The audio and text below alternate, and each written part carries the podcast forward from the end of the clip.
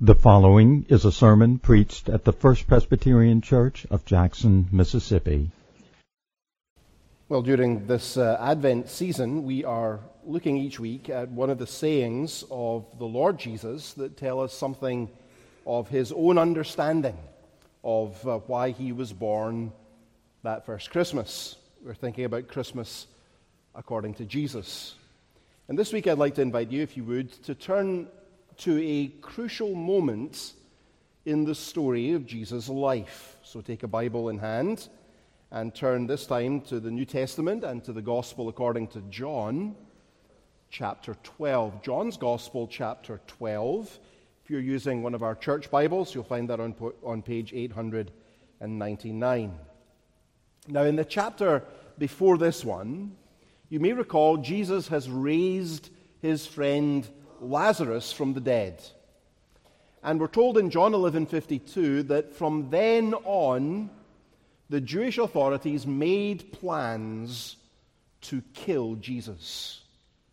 And in the structure of John's gospel, it's this moment that becomes the turning point.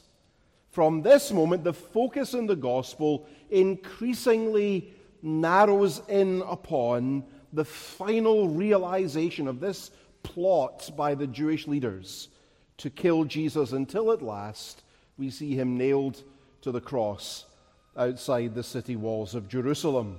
And it's right here, at this pivotal moment, having raised Lazarus and entered Jerusalem only a few days before the Passover, when his betrayal and arrest will take place, it's right here that Jesus turns to his disciples and speaks about the mission entrusted to him. He tells them why he has come. He tells them what Christmas is really about. It's all about the cross. Christmas is all about the cross. For this purpose, he says in John 12 27. I have come to this hour. Jesus is telling us that in many ways the key to understanding Christmas is to look back at it from the vantage point of Calvary. Jesus was born to die. He was laid in the manger that one day he might be hanged upon the tree. And so, our project this morning is to try to do that together. We're going to try to look back at Christmas from Calvary as we consider Jesus' words in John 12 27. For this purpose I have come to this hour. I was born for this hour. This hour is why I'm here. This hour is the whole point of Christmas. And now, therefore, obviously, to grasp Jesus' point, we need to understand what he means by this hour. For this purpose I've come to this hour. What does this hour refer to? Christmas happened so that this hour one day would arrive. What does he mean by this hour? In answer to that question, we're going to notice four things about the hour from our passage. John 12, 27, we're going to notice, first of all, that it is the hour of obedience that Jesus has in mind, the hour of his supreme obedience. Secondly, it's also the hour of glory when he will bring glory to the Father. Thirdly, it is the hour of judgment. And finally, it is the hour of salvation. And all four themes are really wrapped up in the meaning of the hour. That's what Jesus means by his hour. And together, taken together, they help us understand why Jesus was born at all. They tell us why Christmas happened. He was born that one day he might come to the hour of obedience, of glory, of judgment, and of salvation. We never will grasp the significance of the baby laid in a manger until we learn to look back at it from the vantage point of this climactic hour in the life and ministry of Jesus Christ. Well, before we read the passage together and consider Christ's hour, let's pause once again and pray briefly and ask for the Lord to help us. Let us pray. Our God and Father, we need your Spirit's ministry now, taking up your holy word and bringing it with power and clarity and force home to all our hearts. So send him to us, we pray. Bless the preaching of your words. May its reading and exposition be clearly to us the very voice of God in our ear behind us saying, This is the way. Walk in it. For we ask it in Jesus' name. Amen. John chapter 12, we'll read from the 20th verse. This is the Word of God. Now, among those who went up to worship at the feast were some Greeks. So these came to Philip, who was from Bethsaida in Galilee, and asked him, Sir, we wish to see Jesus. Philip went and told Andrew. Andrew and Philip went and told Jesus, and Jesus answered them, The hour has come for the Son of Man to be glorified. Truly, truly, I say to you, unless a grain of wheat falls into the earth and dies, it remains alone. But if it dies, it bears much fruit. Whoever loves his life loses it, and whoever hates his life in this world will keep it for eternal life. If anyone serves me, he must follow me, and where I am, there will my servant be also. If anyone serves me, the Father will honor him. Now is my soul troubled. And what shall I say? Father, save me from this hour? But for this purpose I have come to this hour. Father, glorify your name. Then a voice came from heaven I have glorified it, and I will glorify it again. The crowd that stood there heard it and heard it said that it had thundered. Others said, An angel has spoken to him. Jesus answered, This voice has come for your sake and not mine. Now is the judgment of this world. Now will the ruler of this world be cast out. And I, when I am lifted up from the earth, will draw all people to myself. He said this to show by what kind of death he was going to die. Amen. And we praise God for his holy words. There's a, a poignant moment included by Luke as a part of his nativity narrative in Luke chapter 2 that actually takes place about 40 days after Jesus was born. You'll remember the situation. Mary and Joseph have gone up to Jerusalem to present Jesus in the temple for his dedication, and there they meet the aged Simeon who takes the baby in his arms and he sings for joy the hymn that has ever since become known as the Nunc Dimittis. Lord, now you are letting your servant depart in peace according to your word, for my eyes have seen the salvation that you have prepared in the presence of all people, a light for revelation to the Gentiles and for glory to your people Israel. This was, at long last, the very climax of Simeon's long life. He had been waiting in faith all these years for the coming of Messiah, and now he's holding Messiah himself in his arms. And then, having sung his praises to God, he pronounces a benediction, a blessing over Jesus' little family. And it's, it's a lovely scene, isn't it? You have it in your minds, I'm sure, and understandably. Luke says Mary and Joseph marveled at what was said about their infant son, and we imagine them uh, wiping away a tear or two and, and thanking Simeon for his wonderful words as they reach out to take their son back from Simeon's arms, only to discover Simeon isn't done quite yet.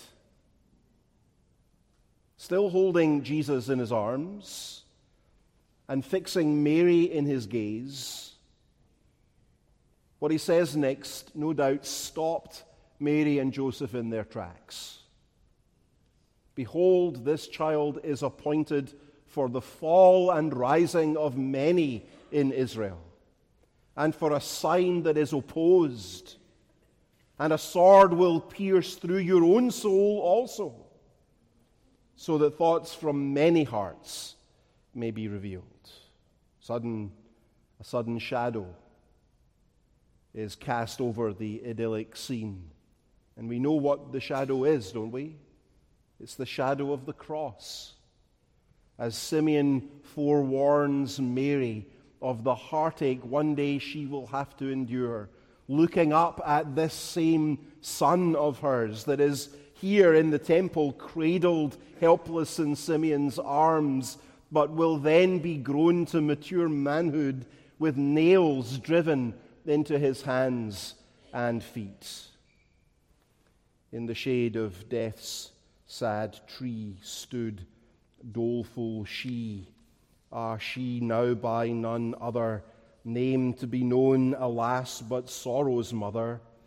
Before her eyes, hers and the whole world's joys hanging all torn. She sees, and in his woes and pain, her pangs and throes, each wound of his from every part, all more at home in her own heart. We were singing just a few moments ago. Mild he lays his glory by, born that man no more may die. But here is Simeon in the temple telling Mary and Joseph what it's going to take that this baby who was born may ensure that man no more may die. It's going to take his death that we might live. And that's what Jesus is talking about here at the pivotal moment in John's Gospel, in John chapter 12, verse 27, when he talks about his hour. You may remember how back in John chapter 2, at the wedding at Cana, Jesus' first public miracle, and he told his mother, My hour has not yet come. And again in John 7 20, we're told they were seeking to arrest him, but no one laid a hand on him because his hour had not yet come. And again in John 8 20, no one arrested him because his hour had not yet come. Again and again, we hear this refrain in the Gospel of John His hour was not yet. It was not yet. It is not yet. And then suddenly, here, John 12 23 he turns to his disciples and says, The hour has come. Now, calling it the hour implies ordination, doesn't it? It implies this is an ordained and appointed moment set by God in eternity for the accomplishment of all His holy will. It's all focused on these moments in the life of Christ. This is not just any hour. It is my hour, Jesus says. It is the focal point of his whole life, the reason he was born, the point of Christmas, the why behind the fact of his coming into the world. Now, at long last, is finally revealed. The hour has come. Why lies he in such mean estate where ox and lamb are feeding good Christian fear for sinners here. The silent word is pleading nails, spear shall pierce him through. The cross be borne for me, for you. Hail, hail, the Word made flesh, the babe, the Son of Mary. This is what he means by the hour. It has been established for him before he was born and all the paths of his life, every step he took from Bethlehem to Galilee and now here to Jerusalem, they all lead inexorably toward this moment. There was a tradition in the United Kingdom in my grandfather's day. I don't know if it still happens or not, but my grandfather did this for us when, when uh, we were born. You bought up something called a post office bond in the name of the, the new baby. And then when they were older, they could cash it in and they would receive some, some money. It would, it would slowly accumulate over the years. And when my brother and I were born, he took out a bond for both of us. And then when we were teenagers, we cashed it in and received a modest sum in exchange. Jesus' hour is like one of those, those post office bonds, a promised gift for us in the birth of Jesus Christ, secured from eternity, ordained in the purposes of God, but it doesn't pay out, as it were, until the appointed hour has come many years later at Calvary. So, what's involved? What does this hour entail exactly? Well, first of all, as we said, this is the hour of obedience, the hour of obedience. Look at verse 27 again. Now is my soul troubled, troubled, and what shall I say? Father, save me from this hour? But for this purpose I've come to this hour. Father, glorify your name. So Jesus is already in distress as he contemplates what is waiting for him at the cross. He knows what's coming agonies of body and of soul, as the wrath and curse of God falls down upon him in our place. And the thought of it makes him shrink back, doesn't it? As any right thinking and truly moral person should shrink back. It would be perverse and wicked to relish suffering like this. Everyone made in the image of God is right to recoil from pain and death that are, let's remember, only intruders into God's good world. And Christ is the perfect man, the image of the invisible God, sinless and holy, and so he rightly recoils from the horror of a coming cross. If he didn't recoil, he wouldn't be a perfect human being but he is holy, harmless, and undefiled, and separate from sinners. And it's in his pristine purity that he can do nothing other than to shrink back from the suffering and the sin bearing that the cross required of him. And yet, though he might prefer to be saved from this hour, he prays instead that the Father would be glorified in the accomplishment of the hour. There's an echo here of what happens in Gethsemane, isn't there? You remember what happened in the Garden of Gethsemane on the night of his betrayal? He'd pray in these same terms once again as he peered into the abyss of coming suffering. Father, if it be your will, let this cup pass from me, yet not what I will, but your will be done. This he knows is what he's for, why he has come what Christmas was about. Every, and every day since, from the manger to this very point, it's all been about this surrender to the will and design of God, even though that design involves the cross. Here is the obedience of Jesus. Do you see it? Whose perfect humanity shrinks back from the suffering to come but whose commitment to the will of the Father overrules and governs his life, so that he bows to the eternal plan and embraces the cross. It is the great distinguishing mark of the earthly life of Jesus Christ that at every step, from nursing in Mary's arms to being nailed to the tree, from the cradle to the cross, Jesus obeyed. For this purpose he has come to this hour, to obey the Father's will. Because it's only in his obedience that disobedient sinners like me and you may ever hope to find any refuge. Only under his submission to the will of God can we who, like sheep, have gone astray and turned each one to his own way, hope to find deliverance? He became obedient to death, even the death of the cross. So, this is the hour of obedience, the hour he was born to fulfill in submission to the Father's plan.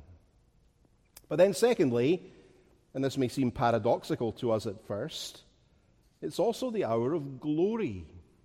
The hour of glory. Look at verse 23. The hour has come for the Son of Man to be what? We expect him to say, to be crucified, to be betrayed and arrested and beaten and tortured and immolated and torn. But no, he says, this is the hour for the Son of Man to be glorified. Or verse 27 again, but for this purpose I have come to this hour. Father, glorify your name. He's still thinking about the cross. That's what his hour is all about, remember. But we don't tend to think of the cross as particularly glorious, do we? The birth of Christ, that first Christmas, now that was full of glory. Glory in Gabriel's annunciation to the Virgin. Glory in the miraculous conception and birth of the Christ child. Glory in the angelic choirs that split the dark sky over the shepherds' heads. Glory everywhere in the birth of Christ. But when you come to Calvary, where's the glory? There are no angels now, are there? No choirs here, no miracles left. There's only violence and suffering and darkness and death. But it's there, Jesus says, far more than at the manger, there at the cross, that the Father was supremely glorified. That's actually what the Father himself says in answer to Jesus' prayer right here in our text, isn't it? Look at verse 28. I have glorified it and I will glorify it. Again, at the cross, the Father will crown every other manifestation of his glory in the life of his Son and surpass them all because it would be there at the cross, amidst gloom and darkness and death, that peace on earth among those with whom God is pleased would actually be secured. It would be there amidst the gore and the agony of crucifixion that Gabriel's words to Mary would be fulfilled. You shall call his name Jesus, for he shall save his people from their sins. There, the plan of the Father to redeem a people for himself out of the mass of fallen humanity would at last be accomplished there where we least expect to find it. The Father's name is most fully glorified.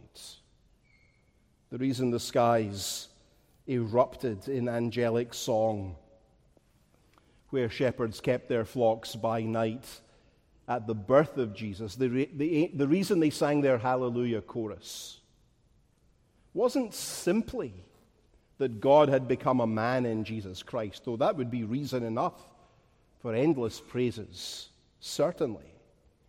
But the real and the full reason the angels sang was because the God man who has now been born is the one who came to die to bring the Father's plan to fulfillment. He would die to save you, to save you as you trust in Him. This is what really makes Christmas glorious in the end. Do you see it? It's not the cutesy story about a baby, it's about the design, the mission, the errand upon which He was sent into the world that by his obedience and blood he might rescue you, and in rescuing you, bring glory and praise to God. And thirdly, this is also not just the hour of obedience and the hour of glory, but it's also the hour of judgment. Look at verse 31. Now is the judgment of this world. Now will the ruler of this world be cast out. Remember Simeon's words to Mary that day in the temple when she brought her baby boy for dedication to the Lord. Behold, this child is appointed for the fall and rising of many in Israel, and for a sign that is opposed, so that thoughts from many hearts may be revealed. That's why he came. The hour of Christ's climactic sufferings will force all people everywhere into one of two groups. Everyone in this room belongs to one of two groups. And no one can now remain neutral. Christmas happens. You see this in the text? The Nativity, in all its beauty and sweetness, happened in order one day to bring about judgments. You see, the cross demands a response from every person. It forces us to decide.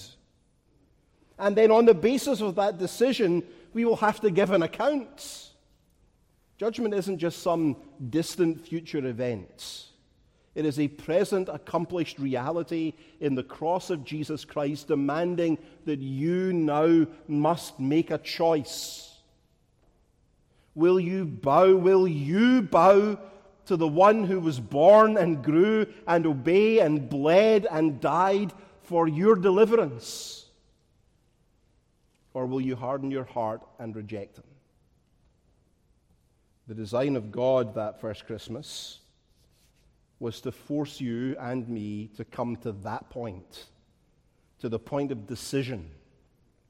You must decide what will you do with Jesus. Of course, it's not just the judgment of the world the cross accomplishes. Jesus says of this hour, Now will the ruler of this world be cast out. At the cross, Satan himself was defeated.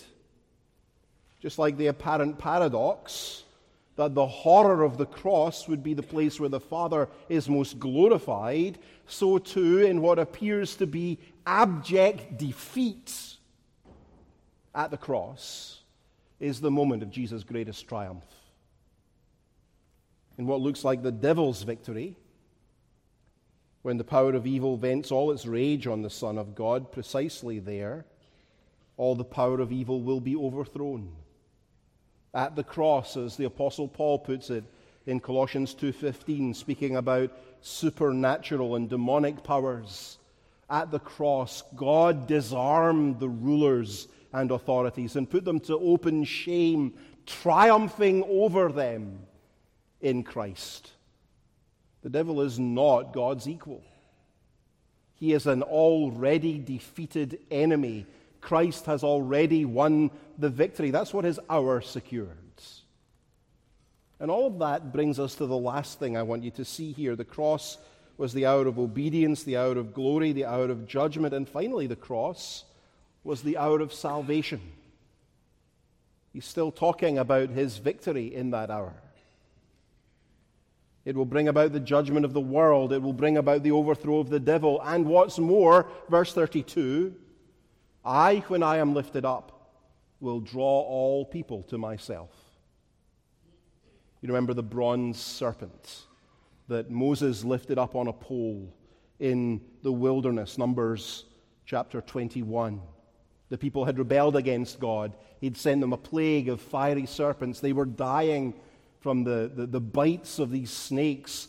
But if they looked to this bronze serpent, trusting the promise of God, they would be healed. And so here Jesus is lifted up from the earth on the cross, made a curse for us, the object of divine condemnation in our place, with the condemnation my sin deserves, your sin deserves that all who look to him in faith might be delivered.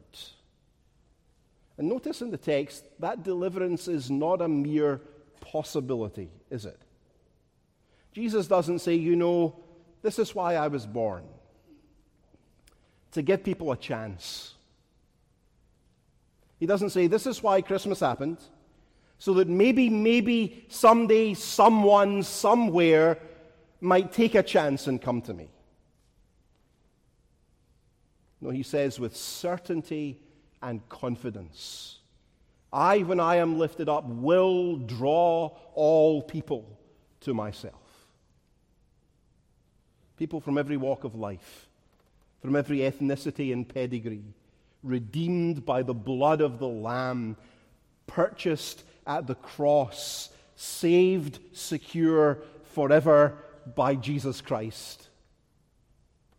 That, that is what Christmas is about.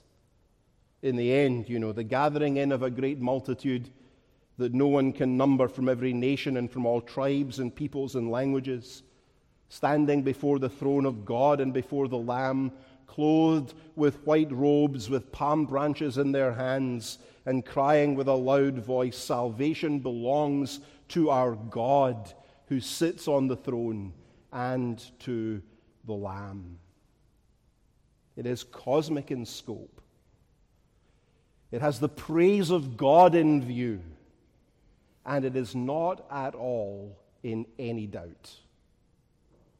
One day, every single one of those for whom Jesus shed his blood, every one of all the ransomed church of God will be saved to sin no more. And here, do you see it here as the ground of your great assurance and confidence in the sight of God as a Christian? It's not that we are pious people, devoted and faithful and prayerful and moral. That's not the grounds of our assurance. It's not that we feel deeply the power of the truth in our hearts. That's not the ground of our assurance.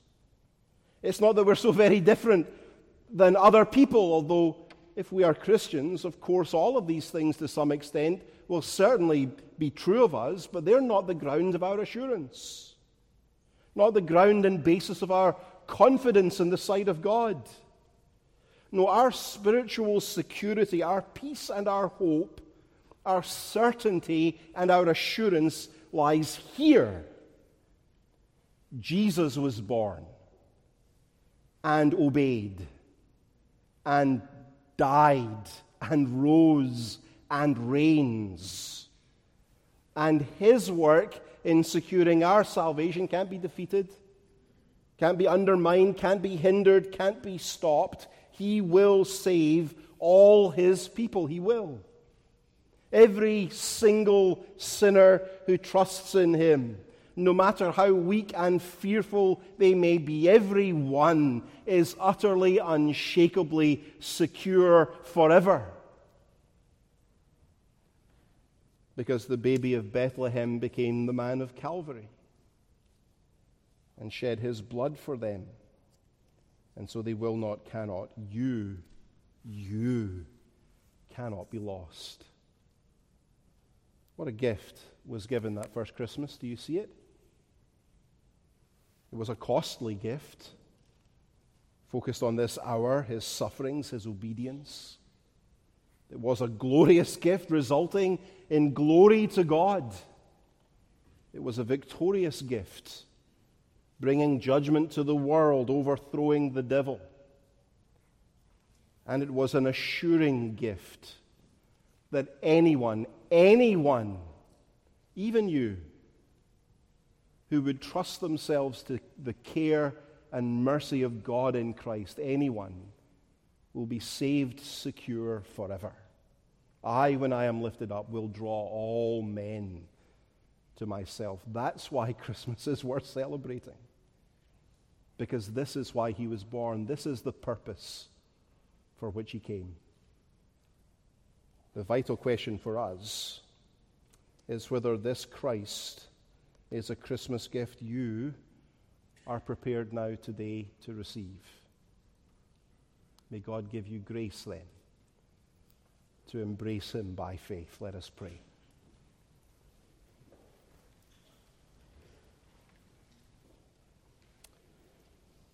Our Father, we adore you for the wonder of the gift of your Son. And we celebrate his coming not because of the beauty of the story of his infancy, for the sweetness of it and the sentimentality of it, but for the hard, sore obedience, he shouldered. For the agonies of body and mind and soul he embraced, always with an eye both to your glory and our deliverance. He came for us.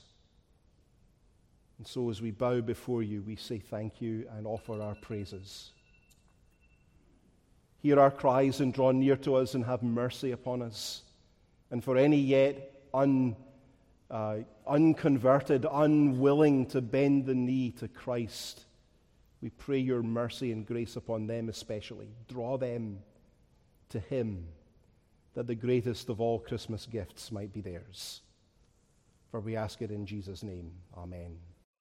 You have been listening to a sermon preached at the First Presbyterian Church of Jackson, Mississippi. Our contact is www.fpcjackson.org.